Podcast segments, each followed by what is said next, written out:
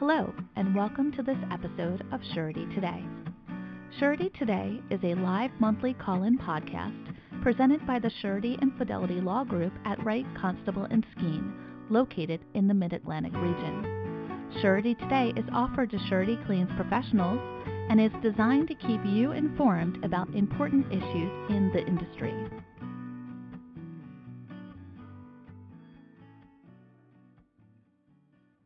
Of Surety today. I apologize for the technical difficulties resulting in a delay. I'm Rich Pledger, a partner in the Surety and Fidelity Law Practice Group at Wright Robinson. I'm sorry, Wright Constable and Skeen's Richmond office. Uh, we thank you for taking a moment out of your day and continuing support of Surety today. We ask that you pass along our contact information to any colleagues who may be interested in calling in or checking out one of our podcasts. We also ask that you like or share our Surety Today posts on your social media platforms. Remember, you can listen to any one of the, or all of the prior 75 or so episodes of Surety Today anytime, anywhere, from any one or of our multiple platforms. On Surety Today page, uh, our website, www.wcslaw.com, at a podcast at Spotify, Amazon Music, Apple Podcasts, Stitcher, or Podbean. Just search for Surety Today and our microsite at suretytoday.net. The title of our presentation today is CGL and Other Insurance Sources of Recovery for the Surety. Please note, or I should say I have tried to mute the line during the presentation to avoid background noise. Um, if there's too much background noise, please speak up and let me know. As we all know, a Surety has several tools available to try and reduce and or recover its losses when satisfying payment and performance bond claims. These tools or sources may include exoneration and indemnification, subrogation, assignments. However, the rights and remedies available using these tools may not be sufficient if the principal and indemnitors have insufficient financial wherewithal. Thus, the surety may need to look to other sources. Other possible targets for recovery include subcontractors and suppliers, design professionals, accountants. Note that there are often issues the surety may confront when pursuing design professionals or accountants due to the lack of privity of contract and the economic loss rule, which prevents third parties from recovering damages under negligence theories based entirely on economic losses. However, the issues may be sidestepped when the surety steps into the shoes of the obligee, or the principal as the case may be, and is subrogated to the right to bring claims of negligence and breach of contract against the design professional or accountant. And a lot of that can be accomplished through uh, assignments when resolving claims and or settling. Uh, another source is lenders. Now this is a topic for a podcast in its own right, something that may occur soon. There's currently a case pending before the Supreme Court of Virginia where the surety is challenging the principal's bank for sweeping its principal's accounts to offset construction loans, notwithstanding its knowledge that the funds were to be held in trust for the benefit of subcontractors and suppliers, and certainly by extension and knowledge, the surety. We will see how that turns out. It happens to be our case, and we argued it before the Supreme Court last week. We expect a decision in the next few weeks. Then finally, we have insurers. That is the focus of today's discussion um, on the surety's right to assert claims against CGL policies and, if there's sufficient time, builder's risk policy. As the issue relates to CGL policies, the bonded principal and the obligee are usually named as insurers. As such, claims may be made which implicate CGL insurers of the bonded principal and obligee, subcontractors, material men, and others. Indeed, other policies may be available, such as D&O, uh, design professionals E&O coverage, principal officers and directors D&O coverage, and fiduciary coverages for employee defalcation. I will note at this juncture that the rights of exoneration and indemnification may, in some cases, be used against a principal CGL carrier for defense and indemnity purposes. For example, where the surety has been sued by the obligee, the principal CGL carrier may have a duty to defend the surety due to the principal's contractual and common law obligation to exonerate and indemnify the surety. It comes under Merritt Construction Company uh, versus Hartford Fire from uh, the Louisiana Court of, of, of Appeals. Uh, the surety may not necessarily need to be named as an additional insurer. In Western World Insurance versus Travelers Indemnity, a case out of Florida, the surety was entitled to recover from its principal CGL insurer a judgment paid under a performance bond, even though the policy excluded liability assumed by the insured under a contract. And a surety may be entitled to recover against its principal CGL carrier for costs it incurred in completing the project. That is uh, Fidelity and Deposit Company of Maryland versus Hartford Casualty uh, from the District of Kansas in 2002. However, as you can imagine, not all courts agree, so you need to check the law of the jurisdiction in which you find yourselves. As a practice pointer, you need to be sure to obtain and examine all relevant CGL and other policies to determine what, what rights the surety may be entitled to assert against CGL insurers. As another practice pointer, note that the CGL coverage is important not only for the surety, which has sustained losses as possible sources for recovery, but also to the performance bond surety, which undertakes to tender a completion contractor or a takeover surety, all in order to protect itself from the course of completion of the project. Now, getting in a little bit to the meat of the CGL policy, the very esoteric concept sometimes. Uh, the CGL policy provides third-party liability coverage for property damage and bodily injury. It is imperative that the specific language of individual policies be closely examined in policy interpretation. And as a practice pointer, particular and early attention needs to be devoted to a CGL's and other policies notice provisions, which may lapse if the principal, the obligee, or surety do not comply on a timely basis. Now, the CGL has a pretty broad insuring agreement that sets forth the conditions under which the insurer will defend and or indemnify the insured.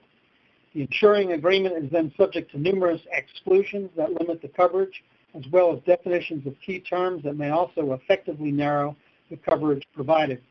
The extent of coverage can also be narrowed or broadened by endorsements or riders to the policy. Now, a 1994 CGL policy begins with the following uh, insuring agreement.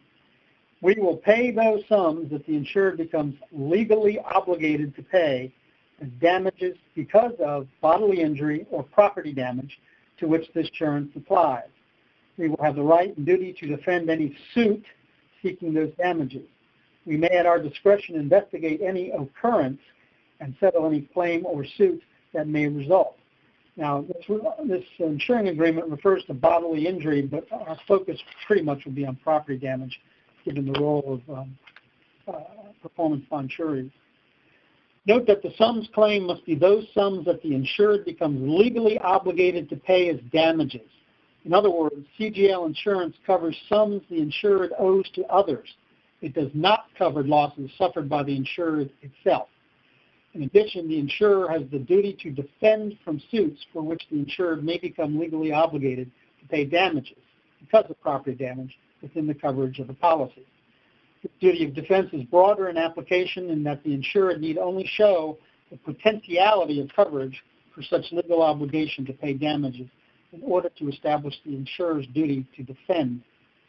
In order to prove coverage, the insured must show at a minimum property damage or bodily injury caused by two, an occurrence resulting in three, legal obligation to pay damages. Depending upon the precise text of the policy and the state law governing the policy, the insured will perhaps have an additional burden to show the existence of conditions precedent. The most important of these is, as we noted before, notice to the insurer. The burden then shifts to the insurer to show the existence of exclusions or other affirmative defenses to coverage. We will discuss some of these definitions and exclusions for a contractor's liability for construction defects.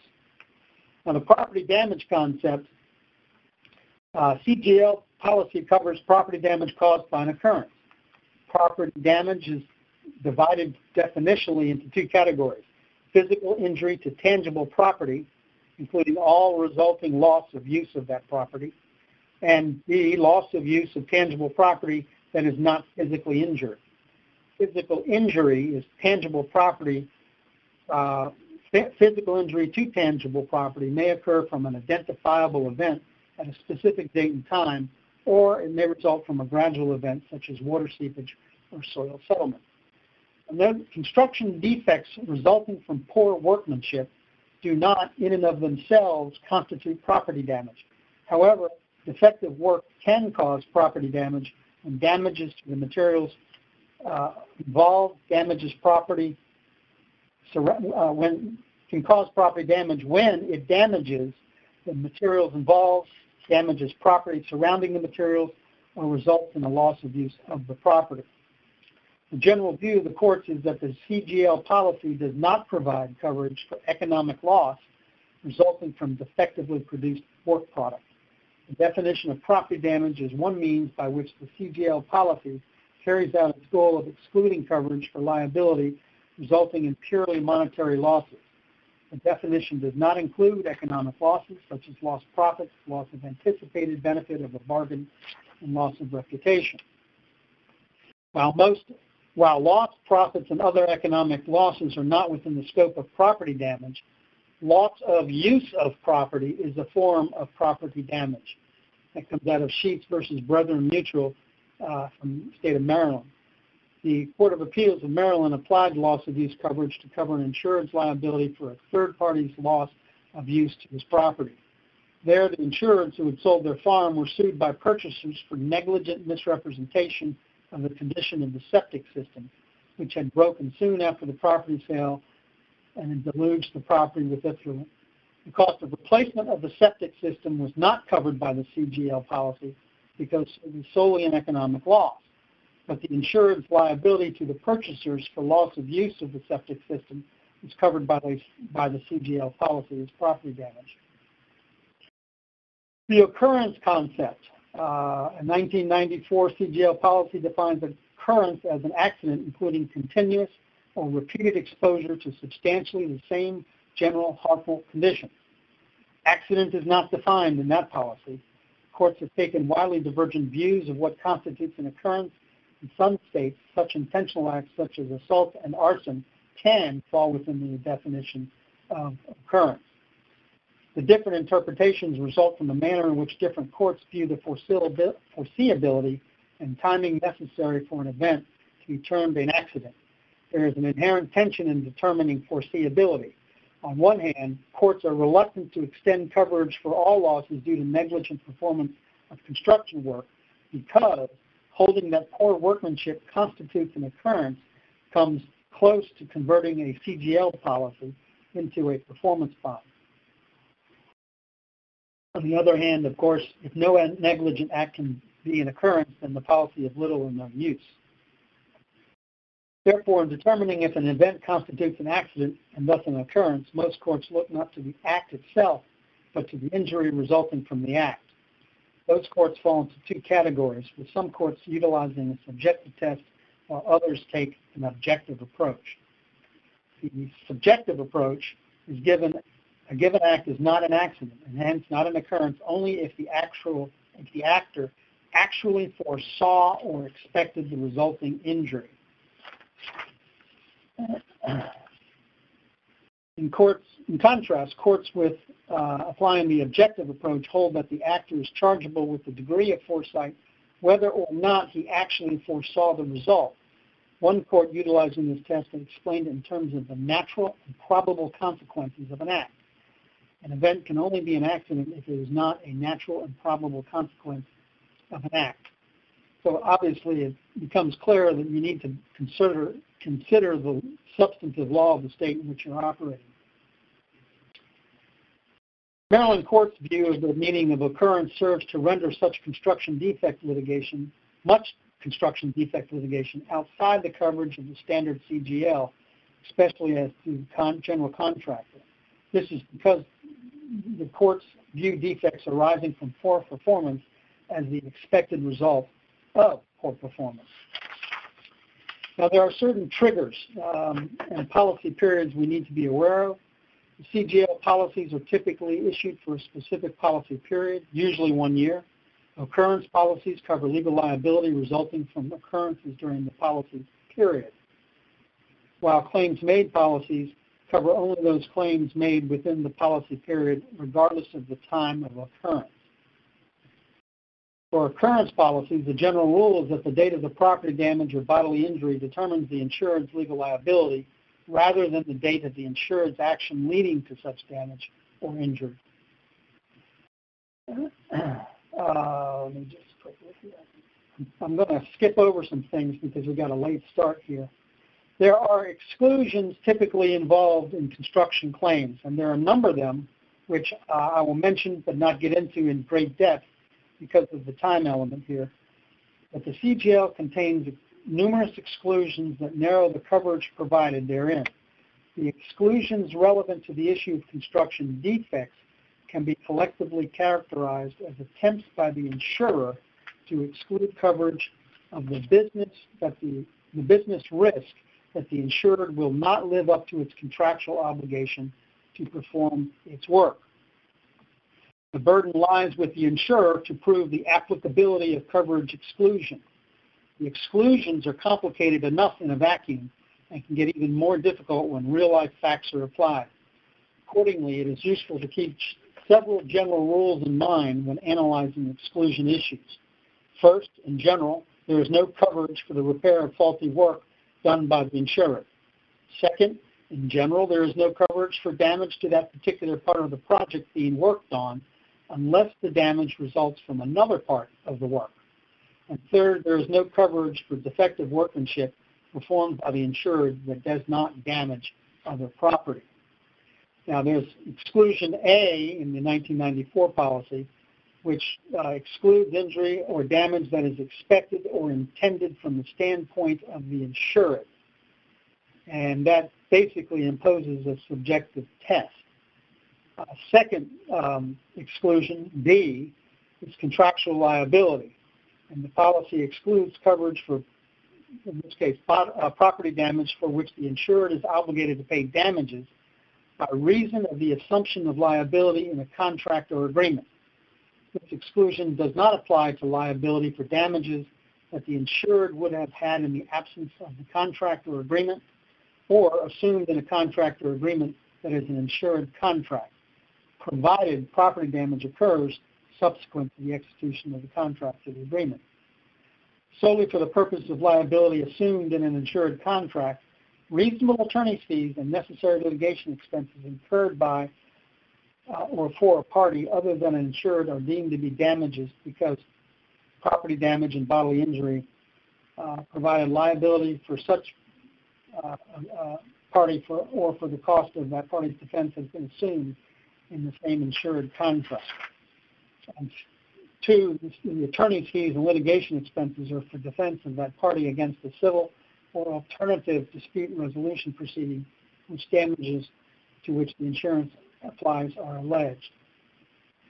Um, there is uh, two particular types of uh, exclusions which are of particular relevance to contractors, and they are the exclusions J5 and J6, uh, collectively known as the business risk exclusions.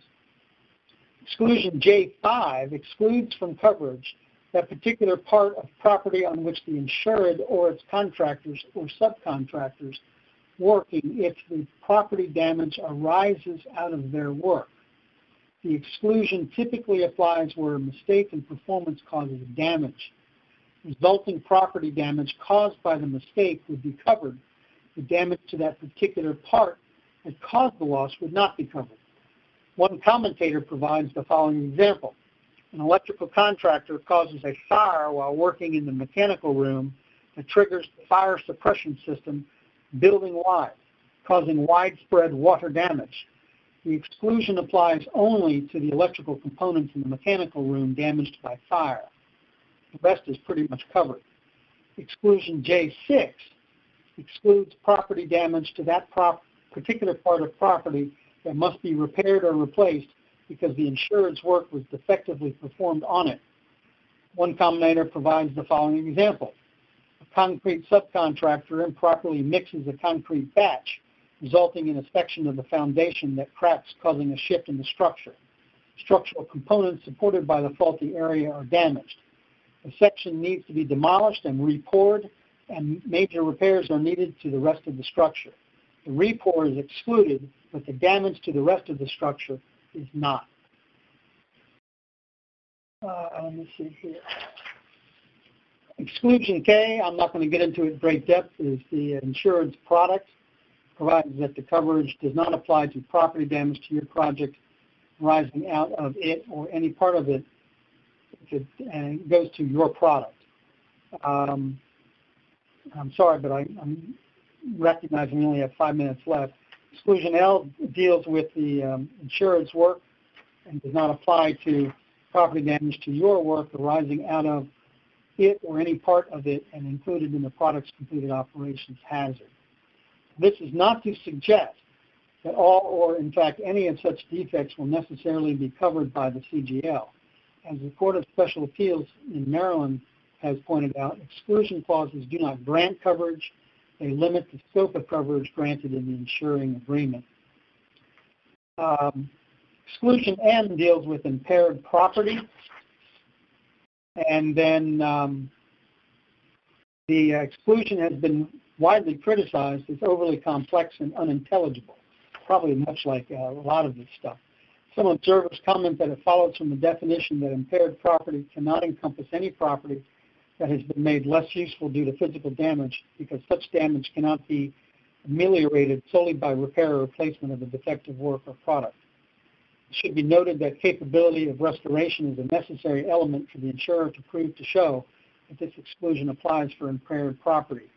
If repair or fulfillment of the contract will not serve to restore the use of the property, the exclusion should be inapplicable to such property. Now, brief word on whether or not CGL policies cover consequential damages. And there is some commentary and case law that uh, says it does, and of course, uh, there's competing uh, commentary and case law that says it does not. But uh, for example, construction delay and loss of use, liquidated damages, construction impact, relocation and storage costs, to name a few. but This one struck me as interesting. The insured's indemnity obligations to others, such as the insured's surety on a performance bond, may be covered as a consequential damage. Of course, that is going to be highly dependent upon the jurisdiction in which uh, the surety faces uh, any litigation or claims in that case. Uh, the few courts that have upheld denials of coverage for consequential damages have been confused, have often confused whether the claim damages constituted property damage with the operative question of whether the damages were because of property damage. Um, so it, it, requires a very large and thorough analysis uh, to determine whether or not consequentials are in fact covered. Um, before I open up the line for any questions, I want to let everyone know that the next edition of Surety Today will be on Monday, December 12 at 1230. Surety Today occurs every second Monday of the month. And then the next upcoming event in the surety world, of course, is the uh, reconstituted midwinter meeting in January, uh, January 18 through January 20, 2023 at the JW Marriott in Washington, D.C. And once again, I apologize for the technical glitch that got us going uh, slowly today. Uh, does anybody have any questions?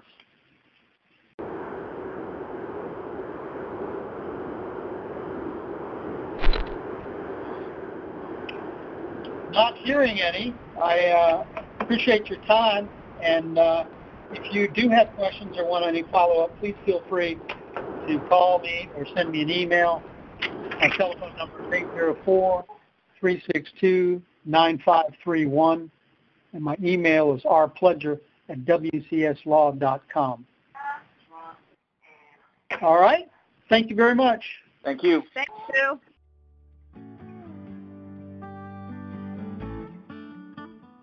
Thank you for listening to this episode of Surety Today.